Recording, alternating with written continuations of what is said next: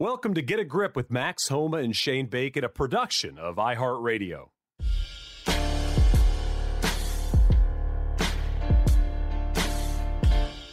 Sports fans, golf fans, or just fans, welcome to Get a Grip with Max Homa and Shane Bacon. I am Shane Bacon, joined by Max Homa. Max, we got a we got podcast breaking breaking news. Is that fair? It's like yeah, it's like mini breaking news, a li- like a little bit of breaking news. Like we chipped news, not quite broke it, but it's you know cracked a little bit. So share what share what's going down PGA Championship week. Yeah, um, so Bones, the legend Bones Mackay, is uh, caddying for me. Uh, I know he's been doing a couple stints here and there.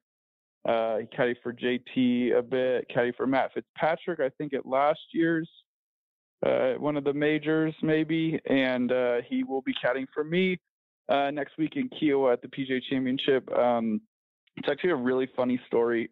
Joe, uh, you know, Joe qualified for the four ball, and I had told him, uh, you know, he, he said that the Charles Schwab, I think, uh, was that week that he told, or he told me, sorry, that the Charles Schwab was that week.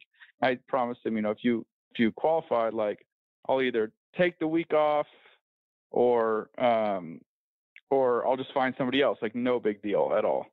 And he's like, cool. And of course, he goes out there and qualifies with my buddy Johnny, who's my old roommate.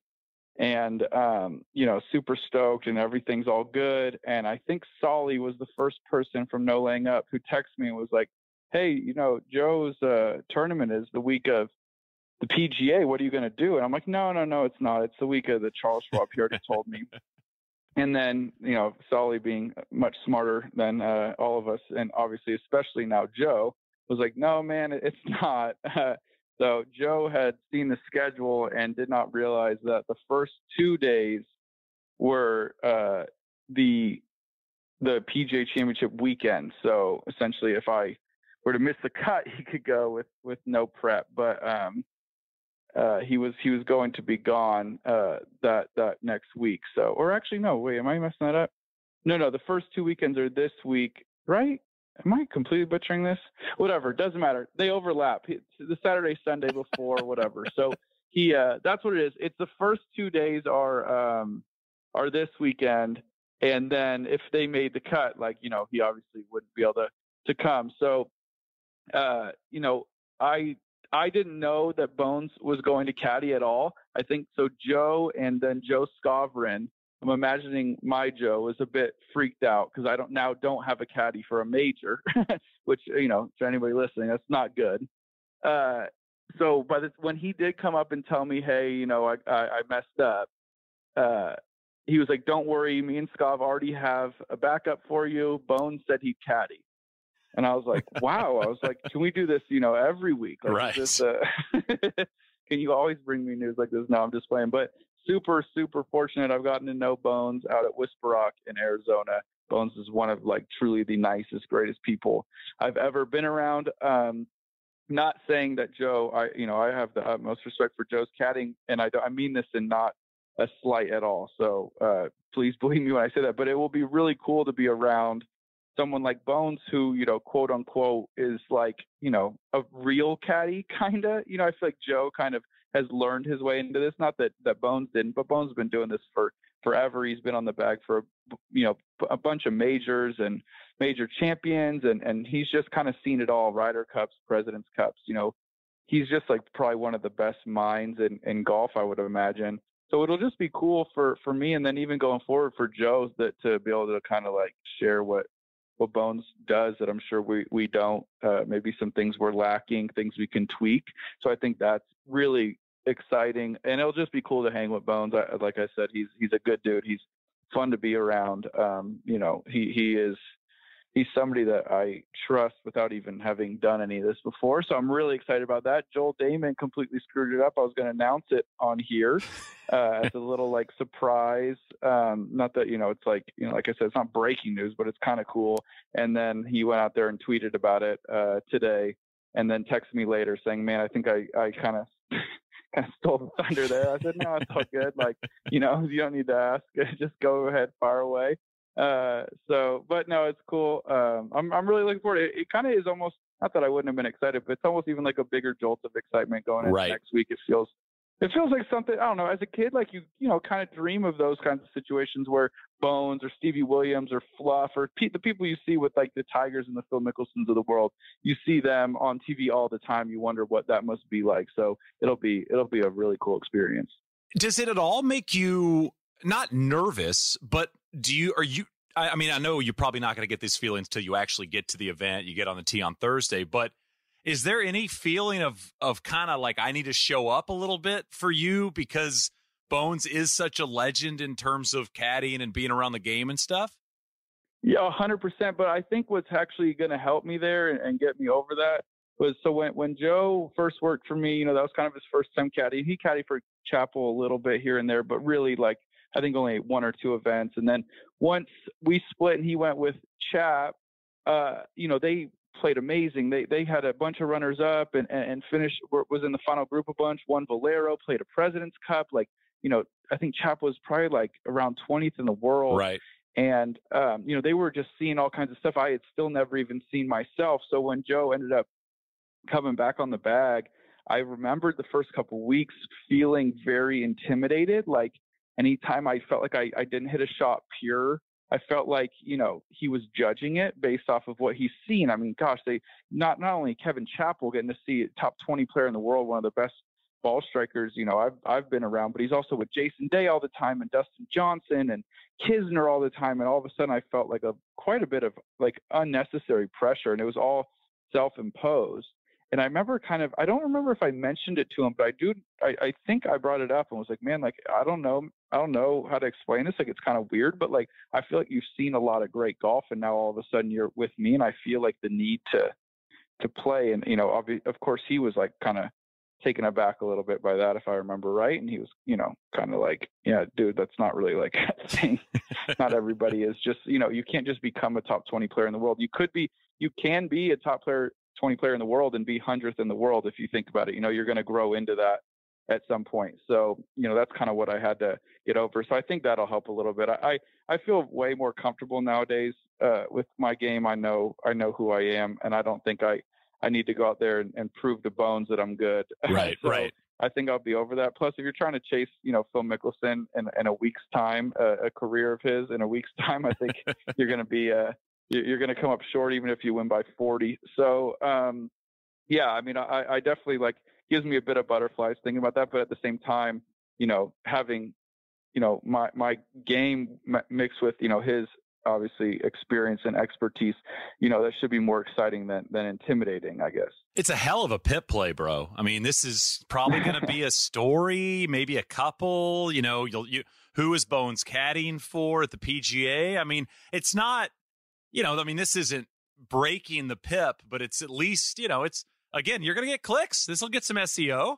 Yeah, I, like I, have mentioned before, I'm not exactly uh, optimistic on this pip thing. I've kind of I've given up. You gotta already. A, you can't already about, give oh, up. Oh yeah. I, I, I promise you I won't say it on here, but I know some of the numbers, and it's. Uh, uh, I, I, saw the the top ten from uh, I guess last year they, they had an article or whatever, and they put out the top 10, and Adam Scott was one of the 10. Um, I'm not sure I've ever seen Adam Scott in anything other than the golf course. Uh, so I'm not so sure that my uh, little bit of a Twitter following and uh, my jokes will really carry me too far. Um, but uh, at the very least, it'll be fun content. We'll be able to talk about it on the podcast um, and hopefully come home with a that that is like the biggest trophy ever. And, uh, you know, it'd be nice to try to find some space for that back at the house. I still remember when Rory lifted it this in 14 and you know Rory was that was like that was like peak Rory jacked, you know, when he just was like ripped yeah. ripped up.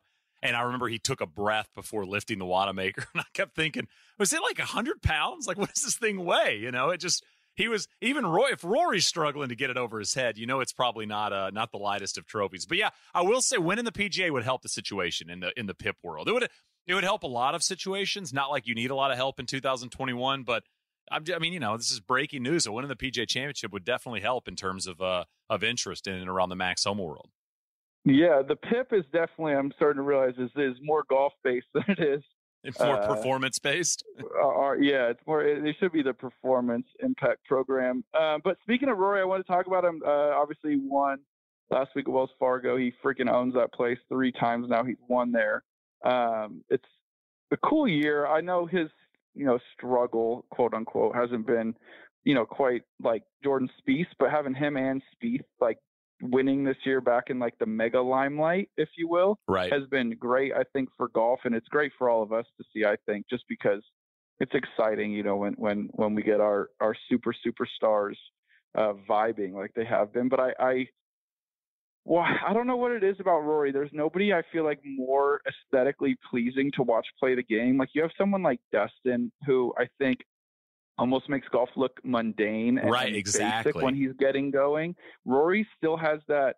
There's something about the way he plays that there's still enough flair in it's it emotional. It seems yeah, it's emotional, and and he he can make the game. Don't get me wrong, look incredibly easy, but uh, I don't know what it is. There's something about it to my eye that is just more. It, it just really gets. You, you need all those characters, right? In golf, you need someone like Dustin. You need someone like Rory. You need someone like Jordan, who you know Jordan seems to have the it where the ball always wants to go in. Very similar to Justin Thomas. You need somebody like a Brooks Koepka who who seems to be more of like the athlete competitor competitor than he is like the golfer.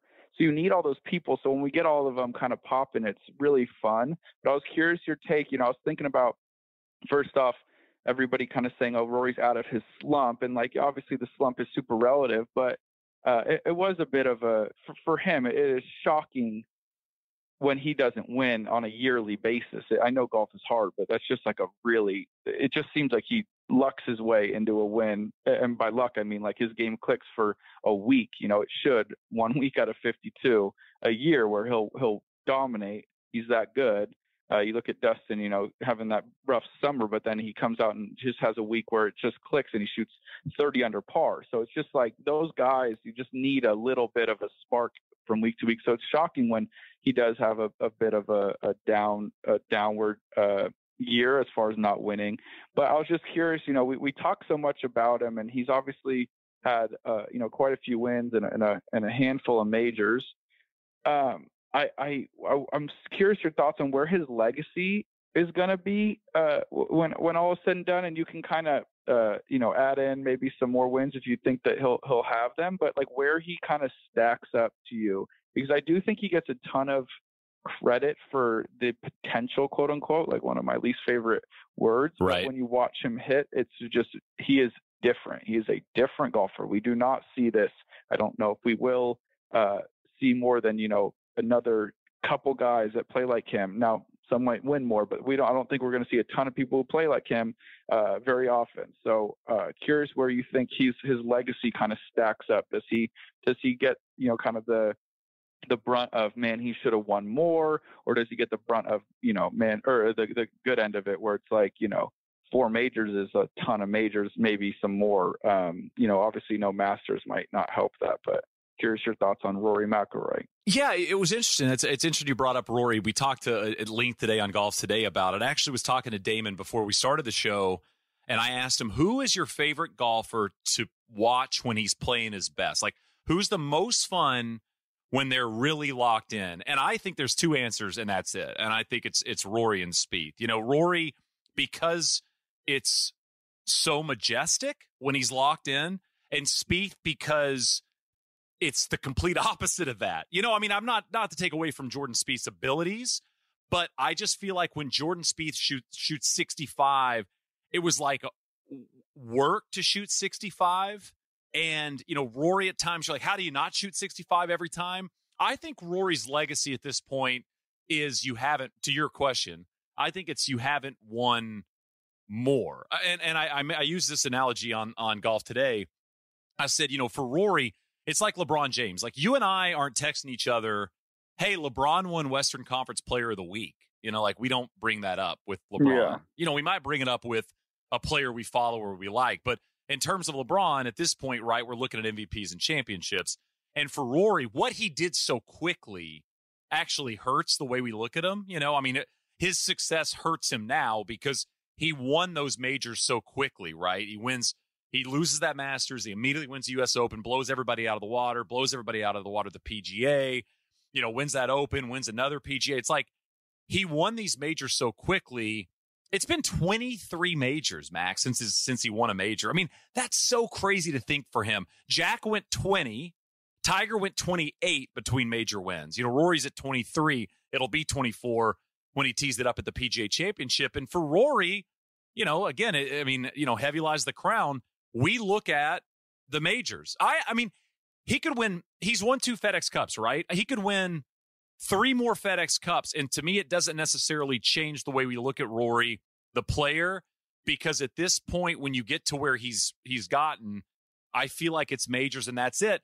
And that does take away at times from the way he played this week. I mean, he played great at the Wells Fargo. It's a golf course that he's obviously very comfortable on. But it's like I kind of, and I hate to be this way because I want to celebrate the good. But for me, it's like, okay, but like, what are you going to do at this PGA? Because obviously you found something that works.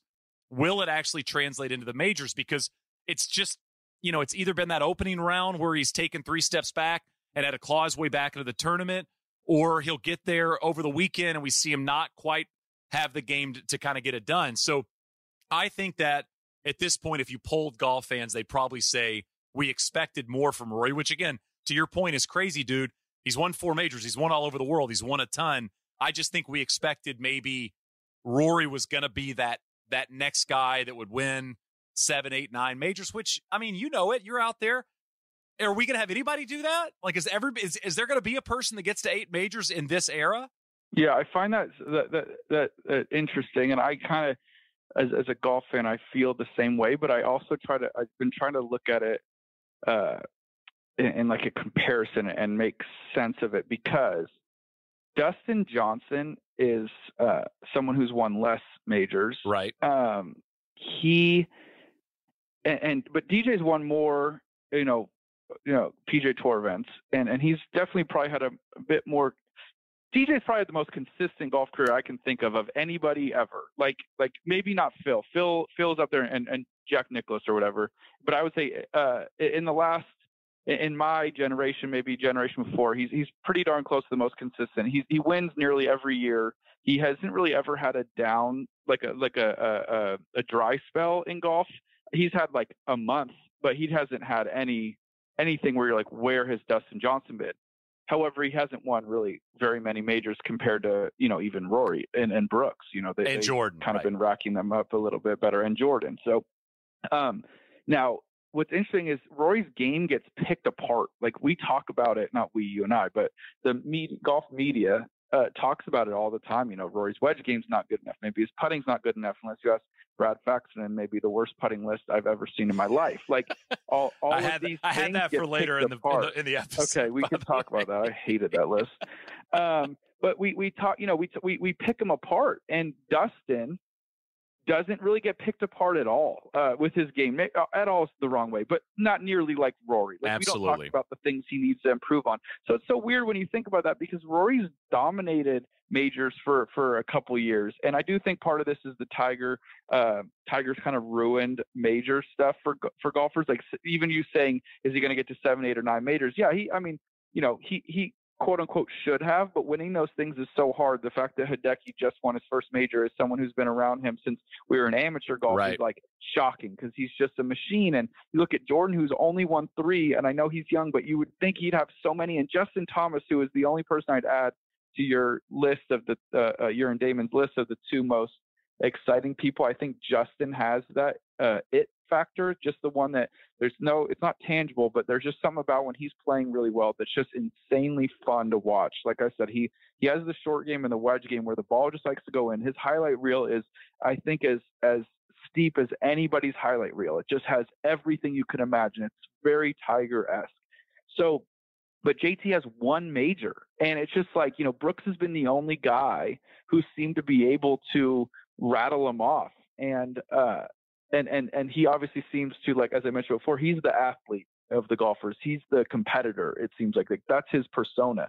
So it's like when the event gets the biggest, you know, the big, you know, the the the the toughest, you know, strongest type of golfer comes out, and that's where Brooks kind of carries, you know, he wears the crown. So, but it's just so interesting looking at Rory, where a lot of people just say it's kind of incomplete, even though he's still so young but Dustin kind of like you know he he he doesn't get picked apart, and I don't think that either of them deserve to at all. they're both tremendous. But I just think that there's something funny about that majors talk that we always have that, you know, that, that we that we expect the greatest golfers to have so many of them. And they just you know, getting over five majors is is pretty insane. Right. The only thing I would say with Rory is that I I, I as as someone trying to be rational would would be like perplexed by is if he never won a Masters because it just doesn't make sense. I would say that for the top top top guys, not for me, not for Joel, not for you know the guys who who um you know would be I guess a little bit more uh, excited just to win a, a regular tour event, winning majors where that is you know how they kind of I guess weigh their careers.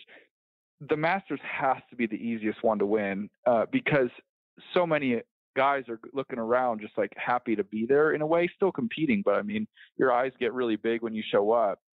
And you know, someone like a Rory, I, I know he's got the nerves and, and, and all the the pressure, but he he's past the point of how we feel, where it's just like getting to Augusta is such a like triumph and it's a small field and then top that off with the golf course fits him off the tee and ball striking wise like to it like as perfectly as you can fit somebody i would imagine like he has to feel like when he to his eye it has to look really good to his his ball flight he's always had so that would be the only one where i'd be like man that'd be weird but winning a us open winning a pga winning a, an open championship like that's that's you know that that I don't care how good you are. Like rattling those off is, is brutal. Like I said, Dustin Johnson has two. Right. Um, he is DJ's, like I said, but probably the closest person to Tiger I can remember golf game wise. He doesn't have much like that that ever really falters in his golf game. He makes it look dumb easy uh, most of the time, even on weeks he doesn't win. So I don't know. It's just such an interesting golf is such an interesting sport in that regard because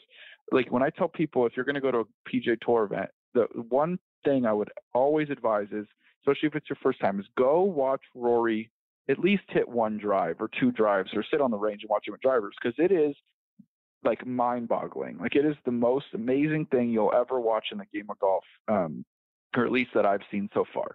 So you look at somebody like that and then think, okay, well now we're going to say that he hasn't won enough majors and I mean he's 32 I think so like right. there's tons of time but it is such an interesting you know it, uh, whenever people like Rory have these little like blips in in their career it always just makes me think of how hard the game is and how much we expect people to win because of probably Tiger like Tiger has really ruin that for us. It feels like you shouldn't have to play that well to win because Tiger could just kind of some days, like literally at the 08 Open, US Open, like limp his way to a, a major. But I just think that it's just like maybe even more of a credit to Tiger and, and even more of a credit to the game of golf and the depth of professional golf of just how hard that is to do, where you need to be on. Anybody can kind of get you at any point. Um, you know, what is it? Rory's won like 17 times world uh, on, on tour worldwide or something like that. I mean, right. A ton, but um, you know, Tiger's won 82. like that's just like that's banana land. So uh, I don't know. I, I, just brought it up because it, I've been thinking about it ever since Rory won. Because like I said, Rory Rory's the guy that like I've always just been fascinated by. Um, you know, his, his golf game is like as intriguing as it gets. His ball striking is stupid.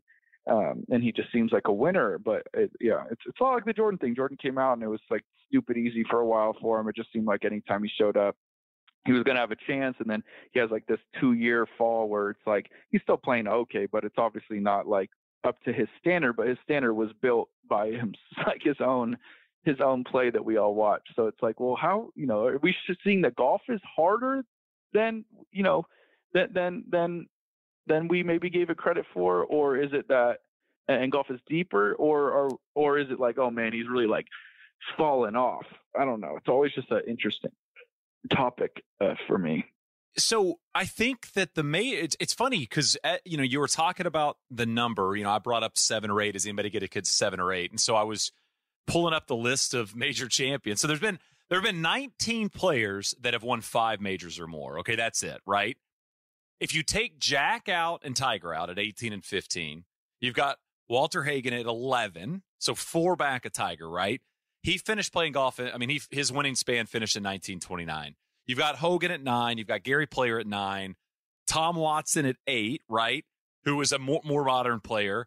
You got, you know, Vardon at seven. You know, his career finished in 1914. Bobby Jones finished in 1930. Sarazen 35, Sam Snead 54, Arnie 64, Trevino had six. But like when you go through the list, and especially when you get in the group at four and five, there are a lot of players, you know, 1800s, early 1900s on that list. There's not a lot of modern players that have actually done this. And I'm talking modern playing in their careers in the 80s. So when we look at this and we talk about Rory, and, and I've got to do this myself, at times we need to remind ourselves how impressive four is, right? Because there's not many people that have won four. And to your point earlier about Tiger and Jack, for that matter, they've changed the way we think about majors. And, and it's, it's actually the opposite, where they're the outlier, right? And winning two or three majors as a great player is more the norm. Yeah, and I also think that what what kind of gets uh, overlooked in this majors talk is the four majors are really really different. And I think the reason very very very few people have won the career Grand Slam is because of the four, you know, different requirements uh, you need to win and like win all four of them. So like if you broke it down to one each major, that they're they're drastically different. So I don't care how in golf, I don't care how good you are. There's golf courses that don't fit, and there's styles of golf that don't fit very well. Again, we're we're gonna cut out the Tigers and the Jacks of the world because they could clearly do whatever they wanted with a golf ball. But when you look at, uh, you know, uh, the the Masters, I would say, I think that the biggest, uh, you know, if we're gonna go with like your game is on, you know, firing on all cylinders, for everybody. I think that the biggest issue with the Masters, it is the most press, it is the most pressure, it is the most media attention. Like it is a lot on the extracurriculars outside of the game of golf. Um, then you look at the U.S. Open. I think the U.S. Open is the biggest grind, and it's like mentally draining on the golf course. It will just beat you up, and it's like who can kind of be the most patient with their game. Again, we're going to assume everyone's kind of firing on all cylinders, but I'll, I'll add that you typically have to hit the ball really, really straight around a, a, U.S. Open. I know it's changing a bit now, so that's why I lean on kind of the the patience, the grit, the all that. Then you go to the Open Championship where golf is completely different. The ball's played on the ground. You get weeks where it is insanely windy and you cannot hit the shot that I mean, I'll just use Rory as the example. Rory hits the ball insanely high. You can't really play that shot for 72 holes and expect not to get bit. And then you go to the PGA Championship, which is usually you know, a lot of people say it's like the, the, the easiest setup of the majors, which again, I like because in general, that means it's, it's asking another question. It's still crazy hard, but usually the PGA will set up where if you play well and, and you can go low. And if you don't, I guess the thing is people don't get to see enough, but like the PGA at Harding, uh, Harding Park, like if you didn't play well, like I did, like you're just getting punished for four days. It's still harder than a normal PGA Tour event. It's firm. It's still like got all those things, but it does seem to uh, allow for low scores for the guys who are playing some phenomenal, phenomenal golf. So I think that asks four things. So four questions. So to win a bunch of majors, you got to think, man, most people don't fit all four of those. I would say, like I said, maybe minus Tiger and and and and Jack. Like I don't think that you like many people fit all of those. So all of a sudden now let's just say you're cutting it down to half. You're like very, you know, uh, astute at two of those things. Well, then you're only getting two of those chances a year to win the one that fits you. Right. And it's like, man, how hard is it then to accumulate eight? you have to win. You have to win four of each. You know, you know, in a perfect world, and that's that's that's eight years, four years minimum to do that. And that would be if you won it each time for four years, which obviously typically would never happen. Brooks is you know, the first person I think and only person ever to win back-to-back U.S. Opens and PGA's, and that's in the history of the game. Back right. to like you mentioned, like the 1800s. So I just think that it's just it's undervalued how hard it is for your game to fit all these places. And and I know the courses change, but the test is usually quite similar. And you know, you just look at a U.S. Open, even when it is more open and it's a different golf course, the test is usually similar. You need to make a lot of pars and really avoid doubles. And it's like, well, do you fit that? Because I think Rory's the only knock I'd ever have on Rory's game ever, like across the board uh, for his career, is he seems to get like complacent at times. So you would think, man, winning a U.S. Open would be quite difficult because, you know, he'll he's the guy who'll miss like a tap in, you know, and it's just like, Rory, what are you doing? But can't like, throw him away, right? Like Yeah, we but we like we we look at that like you just shouldn't do that. It's like, dude, not everybody's made of the same makeup. Like eh, you know, some people struggle with that. Focusing for 72 holes is really really hard, and it's like, okay, so he obviously has won a U.S. Open now. Um, he and he's won the PGA and he's won uh, the Open. But like if I'm if I, if you're breaking it way down, like the, that U.S. Open that year was soft, and the the uh, or the the one year, and then the the PGA he won at Valhalla was a bit softer, and then the one he won at Kiawah was just you know insane golf on impossible golf course. Like that's that's that's one where I feel like that showed that he can kind of do it anywhere. But you got to think like all the, all that stuff. The Masters, the beauty of it, the reason maybe why he hasn't had as much success or uh, hasn't won there or won there multiple times or whatever, uh, which, like I said, I would have expected, is because it's all like the more you don't win it as a great player, the harder it probably gets because you you must have to go through so much stuff, not only the week of but leading up to it, of questions and, and anticipation and all that stuff. So winning majors is just it's just uh, it's just underrated hard because there's just again not very many opportunities and then they, you, they ha- somehow all those forms of golf have to fit you and they, i think they are drastically different. It's hard on tv to see it because you just see a golf course and you see great golfers and you're like well that guy's got to fit this place. He's so good. It's like yeah well it just doesn't always work like that. That's why i guess augusta is the easiest one to predict because we see the same course every year and you kind of know what you're getting into. But like i mean most guys don't know much about Kiawah coming up this next week. Like, you know, I, I, barely remember watching it on TV. And, you know, I fortunately asked Bones like what to work on, but it's like not a lot of people have a whole lot of experience there. It's not in a very uh, easy place to get to. Um, so I don't know. The, the whole major thing is just like, it's just Tiger made it look just way too freaking easy. Jack Nicklaus has made it look way too easy.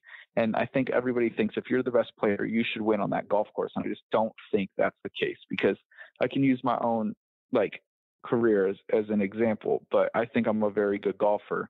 But uh, there's definitely a couple golf courses that I think I'm going to always play well on when my game is half decent. And then there's a couple golf courses where I think I'm going to need to play great just to have a half decent week. And like that, that, that's, that's, I'm talking about all PGA Tour events. So I don't think it's just always, hey, what's your world ranking? How, how good are you? Oh, you should play well here. Like it just doesn't really work like that.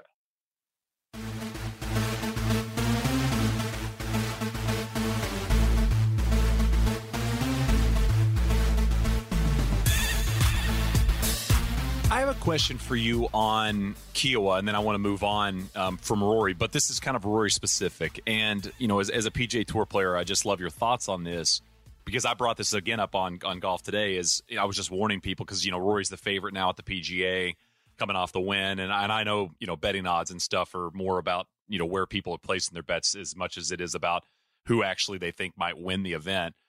But you know, 2012 was a long time ago. I wrote down a couple things today. Um, you know, Collin Morikawa was three years away from going to Cal. You know, in 2012. I mean, that's how long ago this was.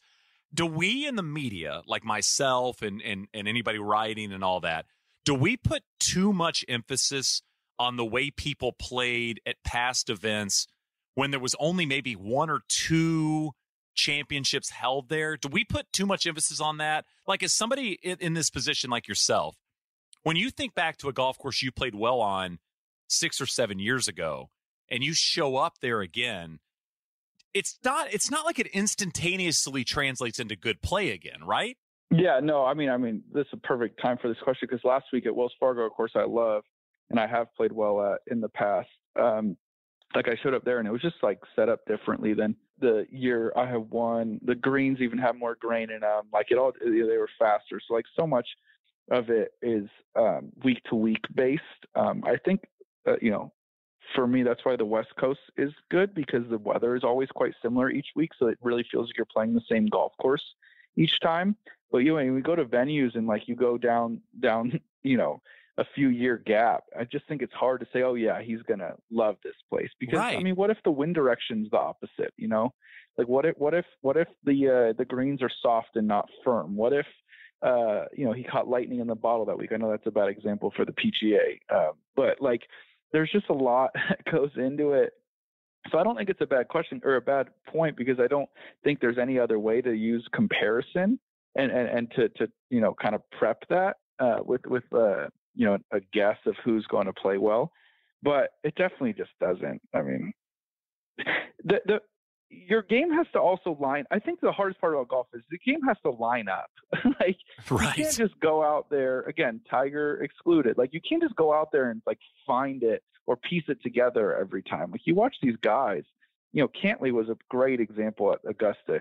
I played with Pat on Monday, and then uh, and he played unreal for nine holes. Must have made like four or five birdies.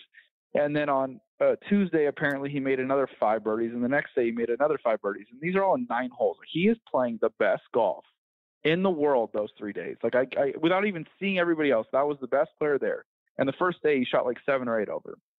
Your game needs to show up, and there's no Patrick Cantlay is a well-established player. There's no nerves that like changed everything. There's no nothing. Like the golf just didn't. It, you don't, wasn't you don't there. have it. That right, day. just wasn't there. Wasn't yeah, there. That's how I felt last week. I just wasn't there. Does it mean that it's not go- going to be there if I got to play Saturday? No, it probably would have been there maybe Saturday. But like that's golf for you. You have to come out the gate going, and it's just like a lot of it's timing. So it's just so hard to to yeah to hypothesize. Oh, this guy's going to play well because he loved this place. Like uh, you know a, a few years ago. It's like, yeah, well, it might suit his eye, and I think that's you know one thing. You know, the course will probably suit their that person's eye, which is definitely one variable taken out because I have no idea if any of these holes are going to like look good to me, and, and I won't know if I can how to play certain holes. You know, there's certain shots that you get comfy with hitting off certain tees or into greens that maybe he can like you know, people can like harken back on, but you know, at the same time, it's like, oh man, like, you know, this hole always requires this low cut, and that low cut just doesn't feel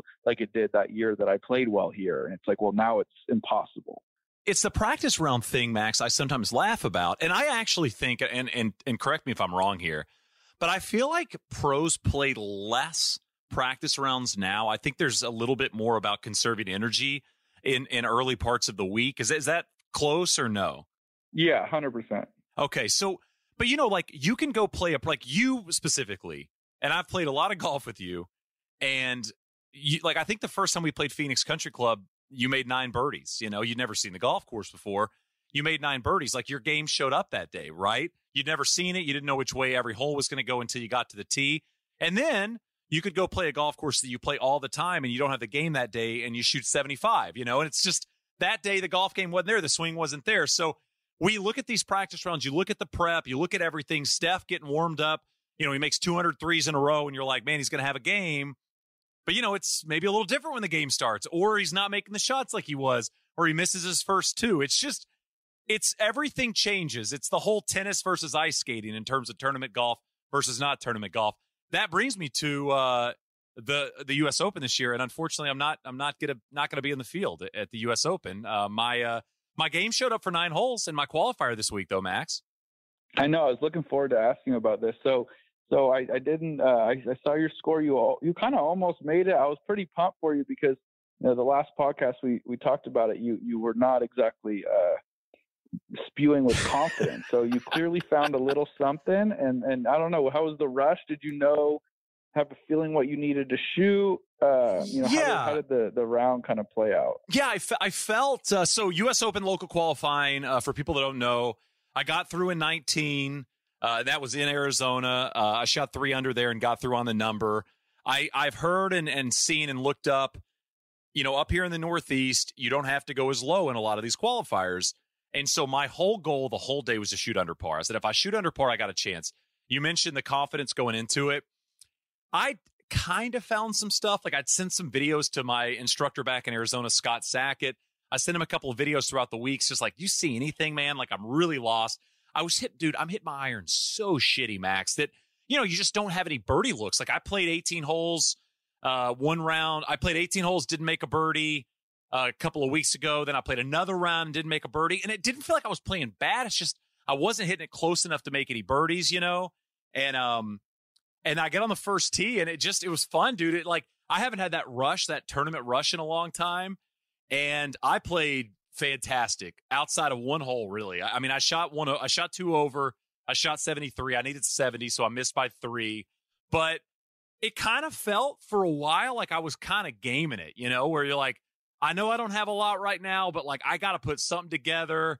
Um, I I uh, I got a couple of stories for you throughout the round, but I made a bogey on this incredibly long par three. I started on 10, uh, made a lot of pars, made, hit some great putts that didn't go in, but you know, that's kind of how golf is and made a bogey. And I'm like, all right, I need to get going. So I birdie 17, birdie 18, turn it one under. And then I, I really, and again, I, I mean, everybody, I mean, you could say this every round you play. I've played enough golf to see it in person, but you know, good players hit the hole a lot on 20 with 20 footers and 15 footers. And I was hitting the hole a lot. And it was, they weren't going in, but they were hitting the hole. So it's like you, you're rolling the ball well. I hit one of the better cl- shots I've hit in a tournament in a long time. I hit this three wood on about my 12th hole from 275 just in the green side bunker, but it almost landed on the green out of the rough.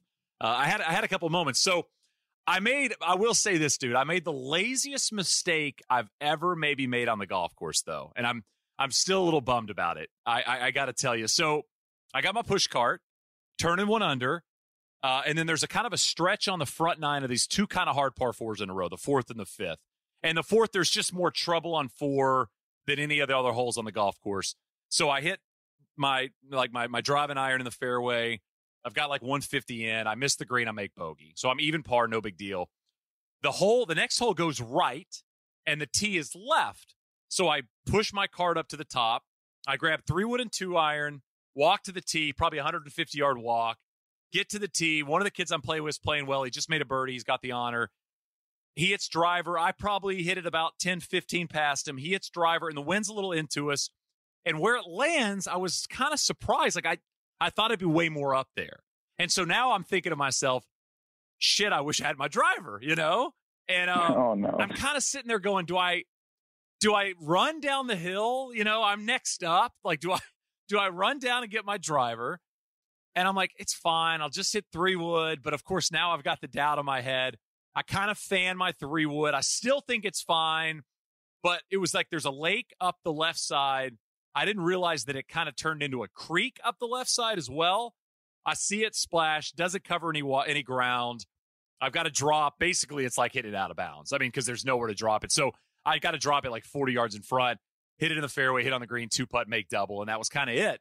And uh, and yeah, it was a, it was literally like a mis- I was t- trying to explain this to Cindy. It was a mistake I made that wasn't a golf swing mistake. You know, it was just a being an idiot or or not bringing my bag all the way to the tee mistake. And that is something I'll never do again. That was a bad move. Yeah, those are the those are the painful painful ones, and the only those things are are only like the that's why the qualifier stories are so great because that, that could never actually happen in professional golf. um, but it'll happen when you're carrying your own bag or pushing your own bag, and we I think we've all done something to that extent where like you'll bring a couple clubs out of the cart to the back you know back tee and realize that oh six isn't enough, but I'm just going to turn it down and hook it, and you're like, well, I couldn't walk 12 seconds, Right. 20 seconds worth to go get the right club. Uh, and then, yeah, then you end up kicking yourself more than if you would have just made a bad swing with the driver. It's the most frustrating, frustrating stuff when we do like the mental mistakes. Yeah, and that's the thing, dude. Is I, I just I was trying. I was telling Cindy. I said, man, I wish I would have just.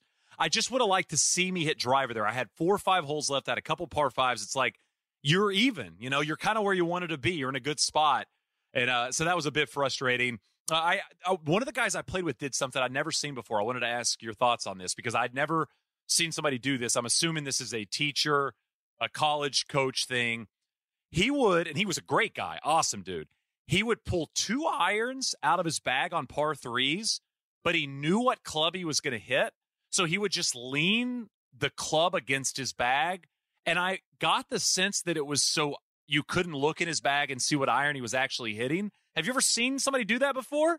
That's pretty clever. I haven't seen that. I mean, granted, we don't. We don't. We have somebody obviously. Well, I know, but like even so back in your junior golf days or anything like that, yeah, I'd never We seen it. used to we used to throw the towel over the bag. if Okay. we wanted to to to kind of throw people off the scent, I guess. But I mean, I respect the move. I've never I've never seen a huge advantage in it. I don't know. When you're around golf as long as we have been, especially I mean, at least speaking for myself, as long as I have been, I can kind of see, especially if I know ish what club you're hitting. Like I can tell you if you had a seven or an eight by the way it flew or by the way the club looked on the ground uh, uh, when you set up to the ball. So I guess it, it's probably probably doing a little more than uh, you know Overthinking the situation. But I respect the idea. I mean, even even in the slightest, if he did that, and you know maybe uh, I start thinking about him doing it. Maybe that gets in, in my head almost a little bit. I don't know, but that's not a bad. I mean, there's no you know no reason not to. If, if you know you're you're not only competing at the course, you are competing against other guys, especially in a you know competitive uh, you know qualifier such as such as you have, where you're going to only play for one day. So I don't I don't I don't blame him. Um, you know, there's no. It's not like it took any extra energy, so it's kind of a kind of a new a new move I hadn't thought of uh, much before. I was I was into it. I think I was I was very into it. I think it worked great in like a match play situation, Oh, right? If yeah. you had the honor and it's like take two out, set the one on the ground, you know, club down, grip against your bag. Nobody knows what it is. Anyway, I have a funny I have a funny story off that. Um, not quite the same, but in uh first two years pro, Joe Caddy for me. Then, like I said, we had it, we split, and then my first ever professional golf event where I did not have Joe on the bag was in Panama, and uh, go down there without a caddy. I get a local. Uh, he doesn't speak English, uh, so we, you know, we were just kind of doing the carry the bag type thing. Not really, obviously, not talking much about the the shots and played practice rounds all good. I've played the course a bunch of times before. Um, so I get to the first round. I hit my drive down the fairway. I'm pretty amped, uh, you know, to get the season. It was the first round of the season. I was amped to get the season started. I get to the fairway and I go to look for a, a head, a yardage, uh, a, a yardage head, a sprinkler head, and um, there's no numbers on them. And I'm like, oh, like immediately when I did that, my heart sunk and I realized all the work that caddying, you know, takes and, and like where I completely slipped up, where I just thought that all the numbers would be in the book.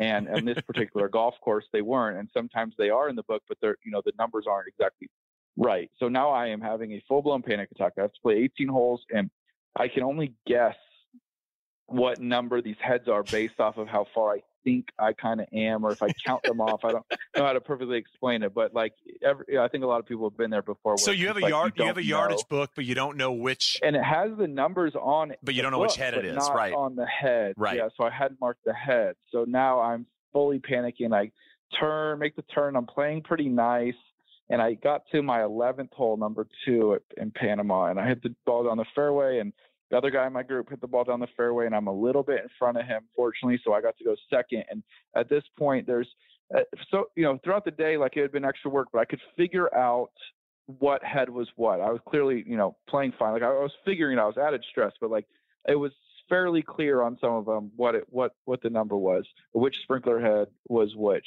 And this particular hole, it just I can't remember exactly why, but it's like all the heads were scattered and they were too close to each other and I just had no freaking clue how far I was. Like not a not a clue in the world.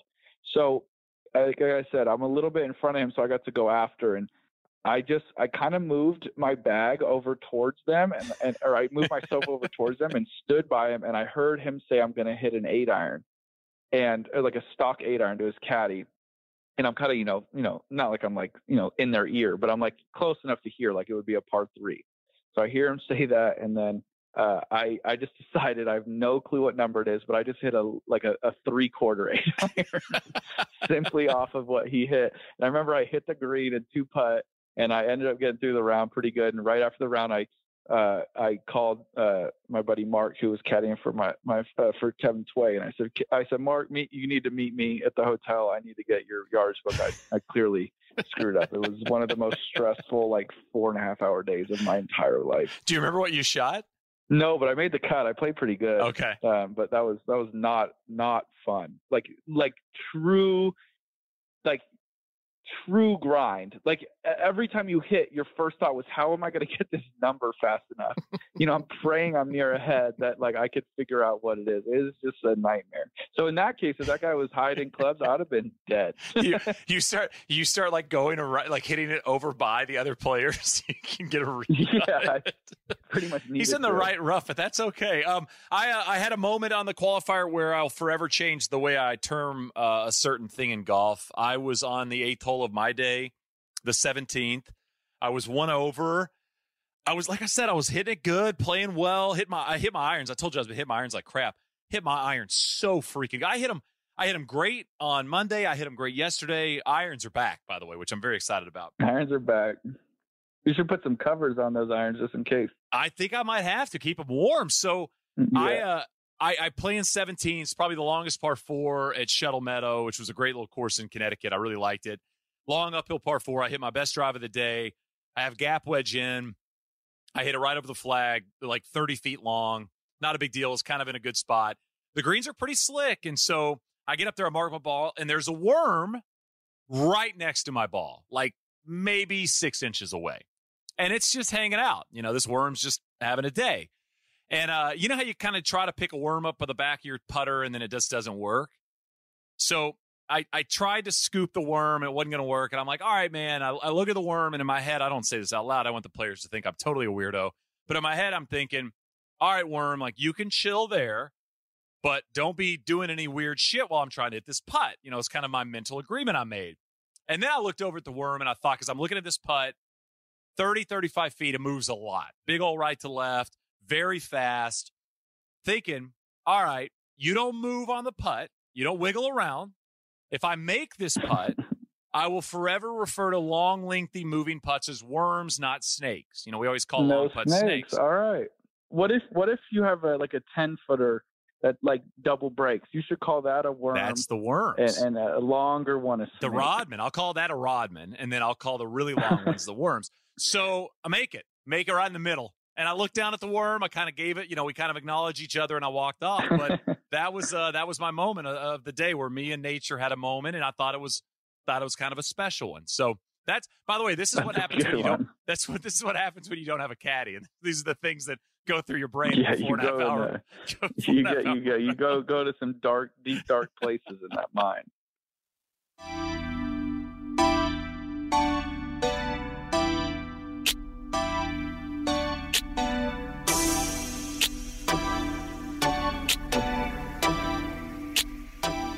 Um, I had a, a quick idea before we get to flights.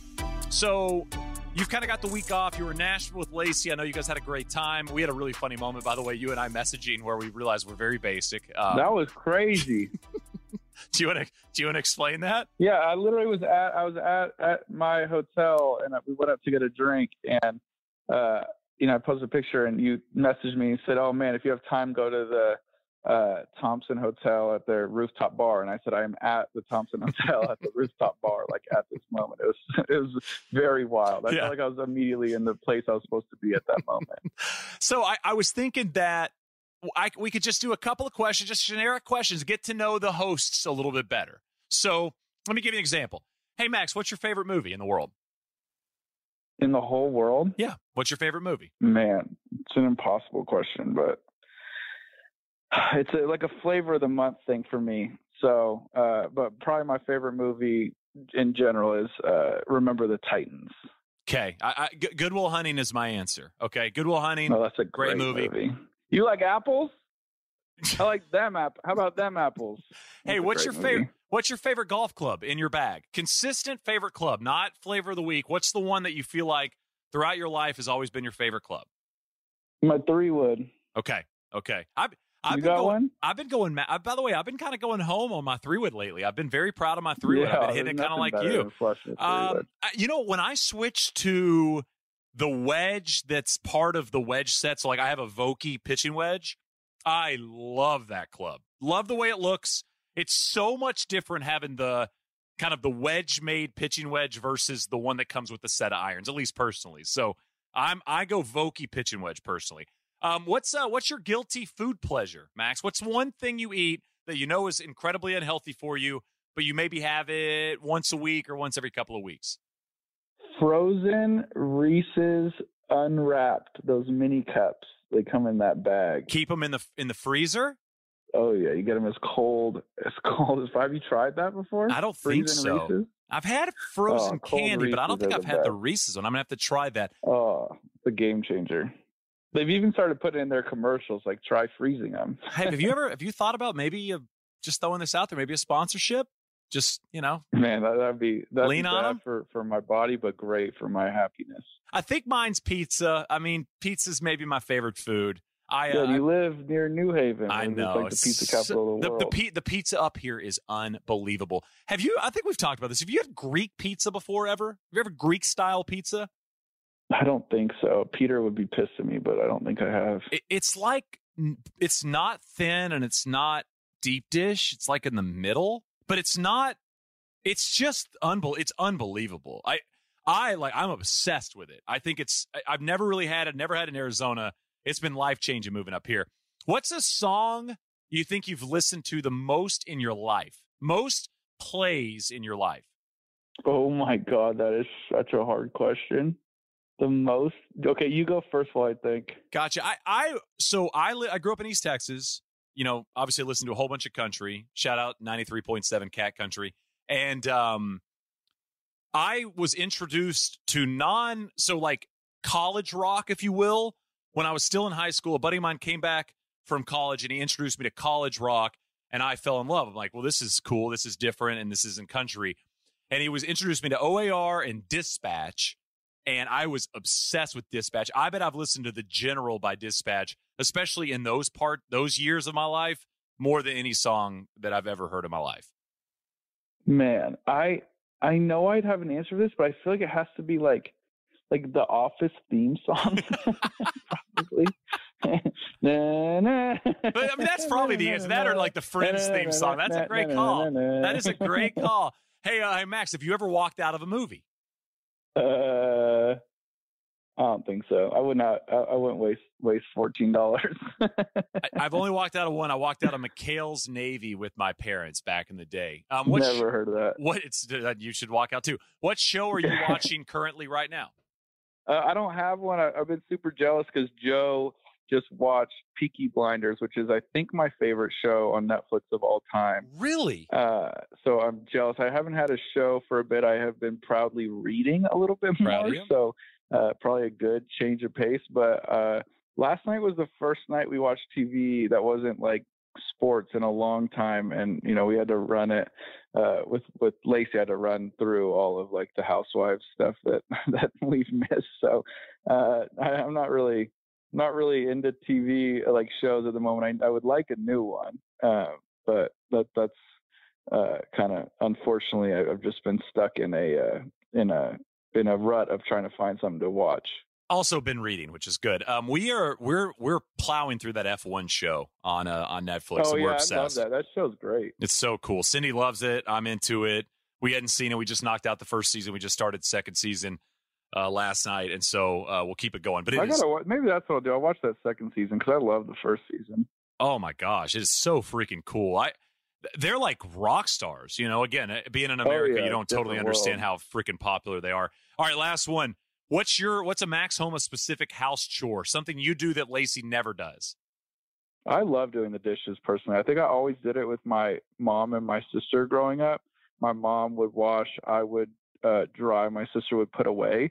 So I find doing the dishes like incredibly therapeutic. So, you know, obviously, you know, I I don't I don't do it always, but I enjoy doing it. Uh, so that's like that's kind of my jam.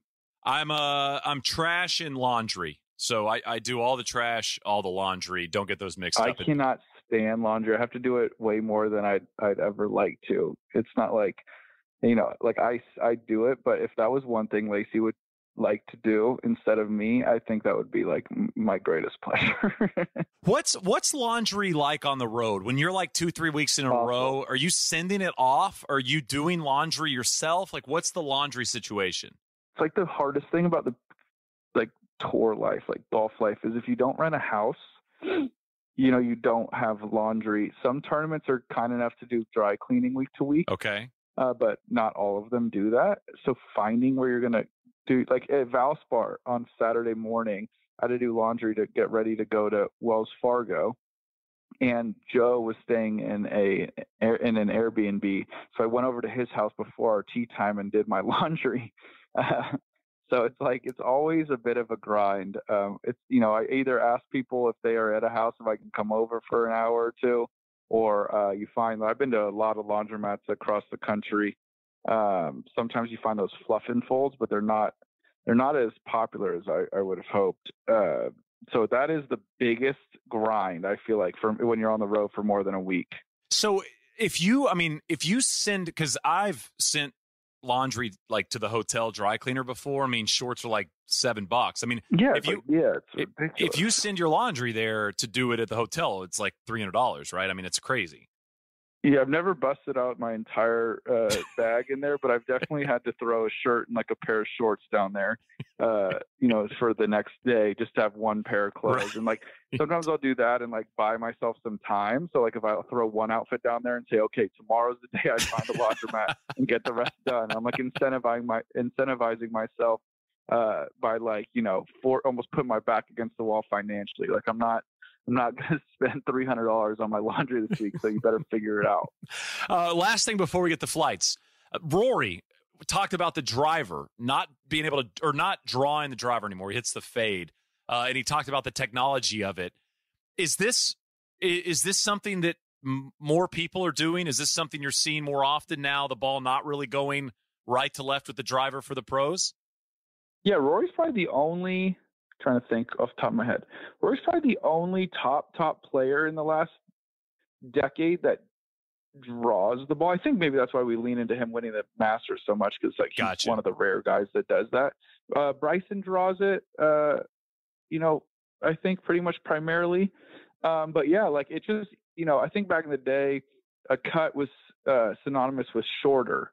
And now with the technology, with the lack of spin, the cut doesn't go much shorter. Obviously, a draw is always going to go further on the ground, but the cut's not getting like spun up into the air nearly as much as it used to. So I just don't think that you, you, you know, you actually kind of want spin these days. You don't, you don't, you try not to take too much off of it.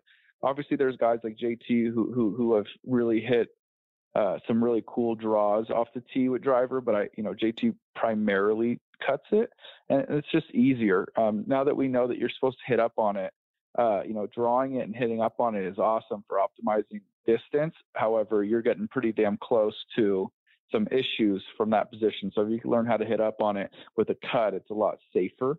Um, with how like all the you know all the all the not only technology in the club, but how the advances everyone's made and, and understanding kind of the the way a club comes into impact.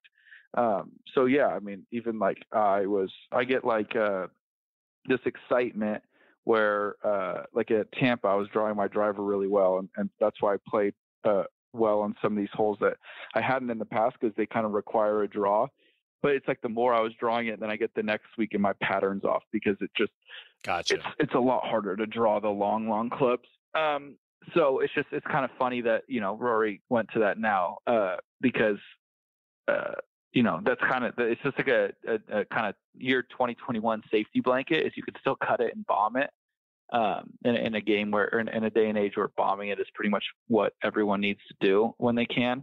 But I can't think of many people who draw it primarily uh, off the tee. I mean, Scott Stallings does as a long guy, but uh, you know, a lot of the shorter guys will um, because again it's a little easier at a slightly less speed. But Bryson and Rory got to be the only guys I can think of that are that that, that would draw it a lot. Um, obviously, Rory's talking about trying to do that less, so uh, it's interesting. But I mean, look at Brooks, Dustin. I mean, these guys, Rahm, they freaking send it and they they hit little cuts. So uh, I don't know. The thing about Rahm, I'll say, Rahm is Rahm. It's almost always a cut. Like almost with with most clubs, it looks like it's falling just a little right. But every time I've ever seen him hit a draw, especially off the tee, it is so beautiful. Like it's so tight. Like most people's, most people's, most people don't go from a cut to like a pretty draw. It usually kind of looks a little, Pull a little different. You know, you could tell. Yeah, you could see him flip it. His is like Jesus, man. You really can do anything. It's amazing. He's gonna be. He's gonna be very interesting to watch at the PGA. I I don't do like one and done pick thingies, but I uh I I've basically decided I'm just going to pick guys that haven't won majors to win all the rest of the majors at this point because it's just going to be so hard to win multiple. I wanted to take a quick break to let you know about our friends at Rapsodo. They do an unbelievable job with their mobile launch monitor. It's the only golf launch monitor that provides instant feedback with video replay, an active shot tracker, and data overlay. So let me just explain that to you. You're at the driving range, you're hitting balls into your net in your backyard you're on the golf course. There's a device that you can simply set up, download the app on your phone. You put it behind yourself when you're hitting balls. It gives you video replay and it gives you awesome information that helps you get better. You know how long your irons are going. You know how long you can hit driver when you go kind of normal swing. And then when you really go after it, when you want to get the fairway finder just to get the ball in play. And you're probably thinking this costs a ton of money, right? I mean, there's no way this could be affordable. Well, it is. It costs just $500 and they're currently offering a limited time discount. So now it's less than $500. That's how math works. If you visit rapsodo.com, R A P S O D O.com slash grip, and use the code GRIP, you're going to save 50 bucks right off the top. And the accuracy is within 2%, 2% of a $20,000 unit. So do all the math in your head there. All I'm telling you is it's a great deal for an unbelievable piece of golf technology that will help you improve. It'll give you more information, great video, easy thing to share on social media. And let me just throw out some stats of the week, considering what we just saw from one of the best in the world take down Quail Hollow at the at the Wells Fargo Championship. Rory McIlroy's driving accuracy the week was 33%. His average driving distance the week was 324 yards. This is information Rory knows, sure. But now you'd know information as well. If you pick up a Rapsodo mobile launch monitor, please do it. You'll love it. I promise you. Enjoy it, set it up, learn more about your golf game, and have a little bit of fun doing it. Okay, back to the pod.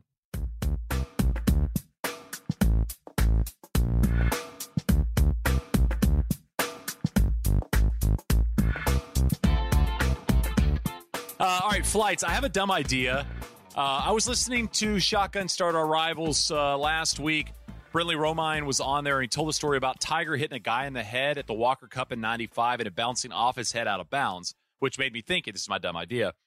At the Ryder Cup or the Solheim Cup, President's Cup, whatever, why don't a group of fans get together, get some super firm helmets, and they can try to headbutt air at tee shots into bad spots they could get a name, like you could have a name, get like shirts made, like the helmet herd or something, and you get shirts made. You got these helmets on. You'd probably get on TV, but you're just running around. You're running around trying to headbutt tee shots. Thoughts?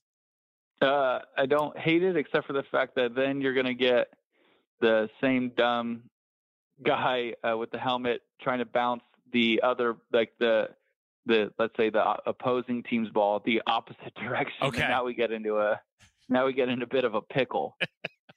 well, it's just listen. It's a dumb. I mean, it's not a good idea. It's obviously a terrible idea. But I was just thinking, you know, just it's an idea. A helmet, a helmet about a play.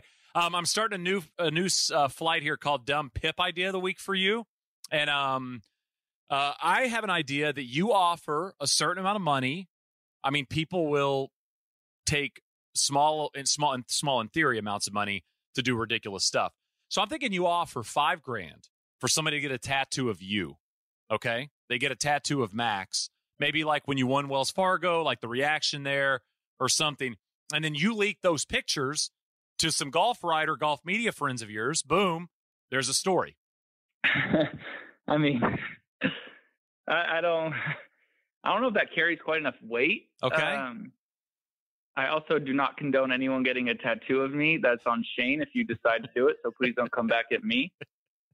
Um, what I what I, I guess I guess my only chance of this thing uh, at this point is I need like I need like a school of children. No, I probably need like a couple statewide schools of children to like write to the PGA Tour and say, "Hey, I just want to let you know Max Homa is the reason I follow the PGA Tour. Okay, I like that. Or I mean, um, not any of the other ten guys you would think of. Gotcha. Like Max is the only reason I watch. So everybody listening, yeah, yeah, yeah. If you could please write a letter to the PGA Tour, they got a new headquarters. I'm sure you can look the address up and just say, "Hey guys, I just wanted to let you know this Max Homa guy, he's golf to me. That's it. He is he is the PGA Tour. That sign it, Social Security on there, maybe throw a couple bucks in there, make sure they're very happy it's visible, they see it, but that's a good way to support Max, right? That that's fair. Yeah, again, I don't condone it, but that's I think that's my only chance. okay, I like I like that. I mean, you know, Bieber gets a tattoo of you, maybe that could be content, something like that. Uh, I'm trying to uh trying to think of like the heavy hitters that do it. Do you have uh, do you have any flights?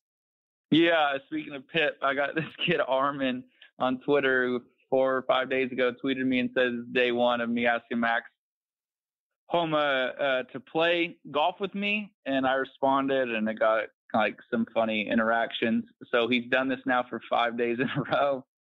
Um, it's been it's been hilarious. That's the best thing I heard or read this week. It's been very funny. At some point, I'm going to cave uh, and play with him. Okay. Uh, simply because I'm going to run out of excuses. But um, it's it's brightened up most of my mornings when I wake up and he, he tweets at me and I try to think of a, a way out of it. Kind of like you know you uh, you meet a, a new you know acquaintance that isn't exactly your friend. They want to they want to go do things. Sometimes it's golf, and you just don't want to play golf with that particular person. You don't want to spend five hours with a, somebody who's a relative stranger. Uh, so you try to like, oh, you know, my wife won't let me that day. Um, you know, oh man, you know, I got a dentist appointment, so I'm trying trying to uh, book club, trying to come up with things. But it's been really funny that the uh, the interactions have been great. Uh, as everybody knows, I like I like little stuff like that. I had a guy come up to me on uh, at TPC uh, yesterday, and I got my card, and the first thing he said was, uh, he said, "Hey, you gonna play golf with that Armin kid?" I don't know. It just made me laugh. um, I have a feel good Friday. Um, I got a chance to play a golf course that you and I both love as much as just about any place in the world. National Golf Links on Tuesday. Uh, shout out to to Will Smith, not that Will Smith, uh, but equally as cool. But I wanted to give a shout out to Tex, our caddy that day, veteran caddy, was double looping. But I've I've never had a caddy in my years of playing golf that was better at reading greens. Just fantastic. I stopped even kind of looking at the putts. I just kind of asked him where to go. He uh he gave so he was double bagging. So he had me and Will, who was my partner, we were playing a match. And on 15, Tex gives this read. Will makes like a 25, 30 footer for birdie that broke a whole bunch more than it looked like. And uh, I announced that he was on Caddy 59 watch at that point because he was so locked in for the day. But uh, I mean, they're a, they're a good caddy that makes the experience just so much better. You know, it's just so much more enhanced when you have somebody that's like really into it, knows the group, knows when to say it, and all that stuff. And uh, and Tex was awesome. So that's my feel good Friday. That's exactly what I'm looking forward to with Bones. Finally having somebody I can walk around the course with, uh, who knows what to say. but are we? Are, are you? Are you and Joe like? Is this a big fight? Are you gonna like start really like trash talking, Joe? Like you go out and shoot. If you go out and shoot like four under in the opening round, like you should really drop a lot of man. Just having Bones on the having this veteran on the bag unbelievable moment for me personally, all that stuff. Like really, really kind of kind of get a rivalry going. Oh yeah, uh, we have actually had a few funny things I'll tell on here. Uh, one, I have it, told him that when we win and then when he wins, I'm gonna uh, pick him up, him and Johnny up, his partner, uh, and take them to Vegas. We'll all go, but Joe's not allowed to ever touch or drink out of the Wanamaker. um, and then uh, we also that's really good. Where, I like uh, that. Yeah, where uh, we, you know, a lot of people have been giving him kind of grief. Not a lot. A couple people gave him grief, I guess, on on kind of doing the four ball and not and not caddying, which kind of has been frustrating me because I told him he could. Like, I don't like it's all good. Like, I don't none of it. It doesn't bother me. So I don't like when people kind of kind of needle uh, him, give their opinion on my life to Joe. Like it's you know it's Joe's life. I wanted him to play the four. Right. Like that's freaking awesome. You don't qualify for that like with ease. It, it's a big accomplishment, so it's been kind of annoying. But um, uh, one of the guys, I guess, gave him a pretty hard time, and uh, we were around, and uh, I was around, and and he was like, you know, well, I hope, you know, to Joe in front of me, he's like, well, I hope you have a job, uh, uh, you know, when you come back. And Joe's like, yeah, me too. so it made me laugh. I was crying, laughing. I was like, yeah, me too. there. But no, it's it's like no. I'm gonna obviously I'm gonna say a lot of dumb shit and like funny stuff to kind of like rile him up and like poke at it, but it's it's all in, in good fun. I, I I love having Joe on my on my bag. It, I I wouldn't I wouldn't trade him even for Bones. So um, you know, it, even if we won, I don't you know Bones isn't trying to caddy every every week every uh for for the rest of a year, and and I I I, I love working with Joe, but it would be really really cool uh, if we won and I got to have this over his head because at the moment Joe has two wins on the PGA Tour, uh, and I I have, uh, or I'm sorry, he has three wins on the PGA Tour, and I have 2 uh-huh. He got one with Kevin. Uh, so if I had the uh, three wins and he had three wins, but one of mine was the was uh, the PGA Championship, I, I definitely have uh, huge bragging rights. how is how is your golf game? I mean, obviously, I know you didn't play the way you wanted at the Wells Fargo, but you you didn't see what what I loved is even kind of the final round you know, when you didn't play the the exactly the way you wanted to Innisbrook, like you didn't seem kind of down or disappointed. I loved your attitude about it.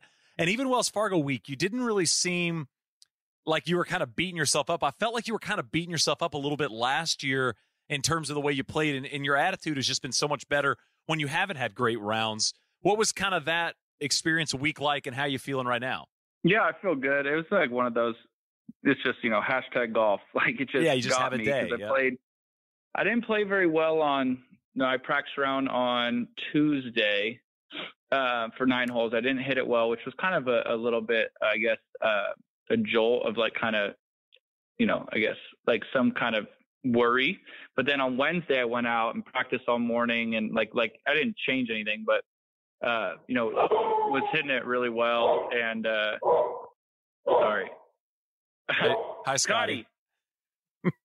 And I was hitting it really well, and you know, again, like just like back to normal. And then I went out for my pro am nine holes, and I just like didn't miss a shot. I, I basically like flagged every shot, and I was putting great. So, you know, I wasn't like over overthinking anything. And then you know, just came out on uh, Thursday, and I don't know if it was, I don't know, stuff just happened. You know, like it just uh, it got going, it got going sideways. I made double on my first, and really only you know bad drive and, and, and a kind of a poor uh, wedge but i had more it was more like the lie at wedge i had from the first cut. It was like up against uh, the the tall rough so i, I kind of really thought i only made one bad swing and then didn't get it on the green from this weird low area with my putter and you just get off to this really bad start and it's like almost it's kind of like you know that that's what you you uh, commend some players on when you get off to a really bad start especially on a really hard golf course it just everything just feels immediately like you you kind of get tight.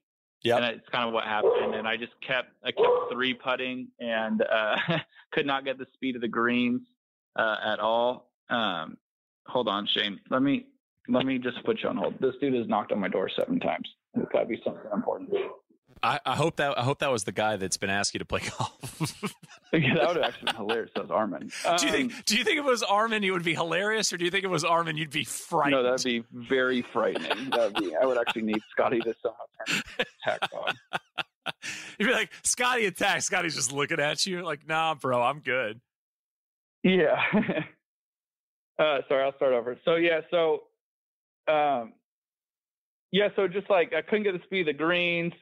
Course was already playing like really, really hard. So it wasn't like you were just gonna like, you know, start rattling off birdies by any means. Uh, I just like couldn't find it. I played a little more, you know, I played kind of solid-ish on the on my back nine, but that front nine shooting six over right out the gates was just like it was just a nightmare. Uh, but the game didn't feel terrible. I definitely drove it bad, which which made it you know really hard. And but then I came out the next day on uh, Friday. I was blowing like a million. I, I was kind of glad I didn't play in a way super solid for those two days because we got a really my wave had a really bad draw with the wind. It was windy uh, Thursday morning and then calm in the afternoon on Thursday afternoon. And then Friday it was like super windy in the afternoon. So like it was one of those weeks it felt like you were gonna have to play some really, really good golf out of that wave to go. So it's almost good that I, I kind of never even, that never even affected me. um, but yeah, I came out the next day and I was like, okay, you know, if I shoot three, four or four or five under, I might have a chance this thing. And I, I really did. I, I played well enough the first, uh, you know, nine hole or eight holes to do so. I thought to get, you know, a few under early, but it just was everything that, you know, everything that could go wrong kind of went wrong. I, I struck the ball really well out the gates and I was, I was, you know, I missed a shorty on four for birdie. Uh, five, I had a good wedge and just like didn't get close. Six, I had a great four iron, just like wasn't getting close enough, wasn't making the long putts. And then seven was like the epitome of the of the day and week, I guess. It's like I hit it was straight downwind. It was par five. I was playing like like short, you know, shortish par four, and I hit an absolute bomb on the middle with the wind, like 350 something like that down there in the middle of the fairway, straight downwind, bullpen. Uh, with a and I had a pitching wedge in this par five, and I was like, all right, well, I'm gonna make a four, probably make a three, honestly, uh, and it's gonna be all good. And it, uh, on on the fourth hole, I hit a pitching wedge, and with the same wind that flew 156, and that hole the pin was 156, I think. So we're trying to land it about the same. And the one I'd hit before, I didn't really hit very hard. So I was like, all right, I'm going to put this thing in the air and really, uh, you know, kind of smash it a little more to make sure it flies pin high. But I had a whole eight yards short of the Right. pin to to carry the water, and I hit this pitching wedge and I flushed it, and it's high and the wind, I guess, just died a tick because I'm staring it down. It looks like it's going to hop up there and be, you know, really close. And it lands barely over the water and hops back in the water. And I made par, and it was just like, man.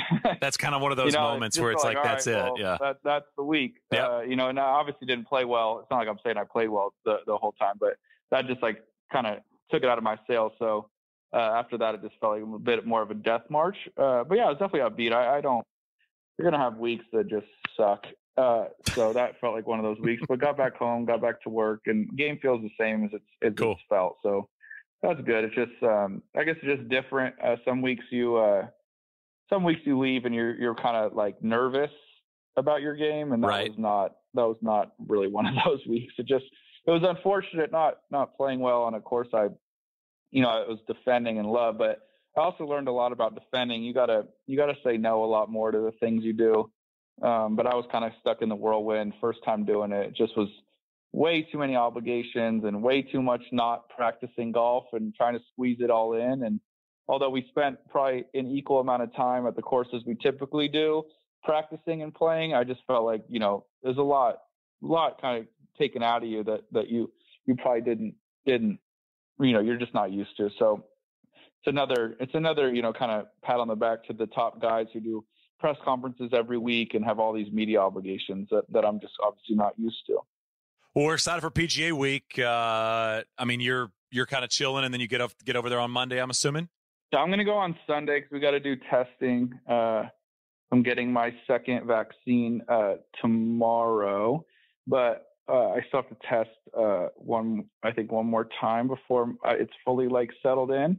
So yeah, we're going mon- Sunday, so I can test early Monday, and then I can you know, I, I guess me and Bones could use a little extra time, not only on the course, but like together. Cause, right. you know, he doesn't know my style. I don't really know his. So that'll be good. Um, and, and yeah, so that, that'll be good. I'm really excited. Majors are just wild. They're just so, so much fun. And I haven't really played well in one yet, but I obviously think this is probably my best uh, chance of late. Uh, minus, you know, I guess the Masters was a pretty good opportunity, but it's like my second kind of go at a major while I've been playing the golf I've been playing. So I like, you know, I kind of like that. I have a, uh, a worse thing I saw, heard, by the way, Shane, you're going to see it on social, I think a lot, unfortunately coming up. Okay. But, um, I guess the uh, NCAAs are going on the regionals and the women's in particular. And today in Baton Rouge, I saw uh, this video going around of, did you see it? Yeah. Yeah, it's really bad. This guy comes down from the NCAA and says the course is playable, but not championship caliber. So we're going to cancel it. And they just gave all the top spot, top teams, uh, the spots, the regionals, and the top individual players the spots. And it's just, uh, it's a shame. Um, I, uh, I don't, I wish I was allowed in these situations to say how I really feel fully about all these things, but I'll just leave it at, uh, you know, that sucks. There, there's, I, I, don't, I don't understand how some people just seem to have all the, uh, all the say and, and, and things that really affect people's livelihood. I don't I don't think anybody would have I don't think that the backlash of the teams bitching and moaning about the course maybe not being perfect would be nearly the backlash that they would get uh, for this. So not really sure the the thought process that went into that, but I feel bad for those those women, especially the ones that are seniors and, and won't get to have another crack at it. Yeah, I, I you know sometimes you've gotta in in certain moments. And again, I, I mean, you know, bad weather, you know, COVID, all the stuff that that we've kind of been you know that you deal with or that we've been dealing with it can be really really shitty for people but uh, like there's these are moments you know i mean these are chances opportunities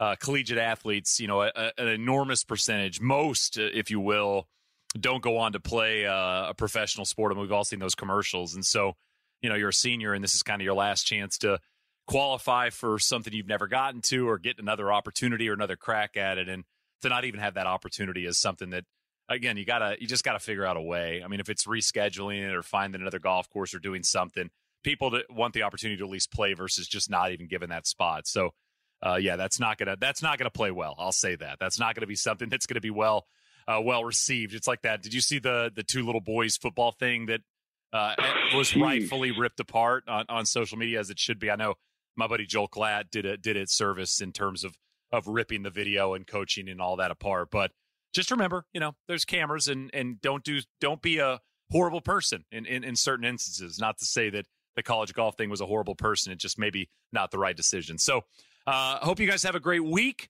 I'm excited for PGA week, dude. I'm excited for Kiawah. I'm excited to see uh, how you do. Uh, do. I mean, you want it to play hard and windy and nasty, right? I mean, you'd prefer that over super calm.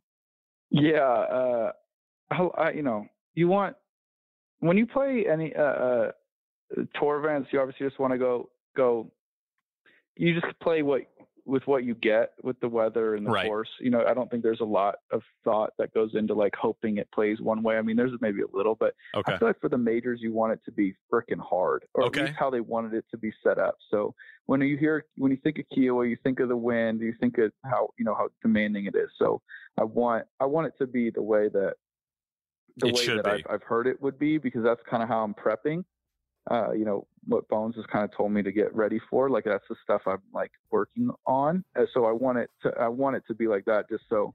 Um, you know, just so you get the, the, the best winner, and you feel like if you go out there and you have had ha, have had your prep and and you execute the way you should, then you know you feel like you you know you become a, a major champion for you know uh, I guess under the the in the right way nearly. You know, you don't you don't want to get a ton of rain, rain delays. You don't want bad waves. You just want everybody to go out there and have to battle uh, for these majors, and and that's what Kiawah seems to you know that that's what a lot of people say about Kiawah. So uh, I'd be excited if it was you know nice and windy, and and you hear about all these hard holes coming in where you got to hold on to to close it out. So I'm excited for that. But I'm I'm also you know ready just to go see what the course is like. I, I can't even really remember watching it on TV, so uh, it'll be kind of a new experience uh, with the golf course. Uh, I'm very lucky to have you know my Sherpa for the week will be you know as experienced out there as, as anybody else. So that'll be cool. I'm excited about it. Have a great week. Uh, have a great week next week if we don't chat. I know major weeks are a little tougher with the podcast. If we can squeeze one in, we will. But if not, we'll uh, we'll catch up with you after. Yes, sir. Thanks, Shane. Wash your hands, everybody. Have a great week.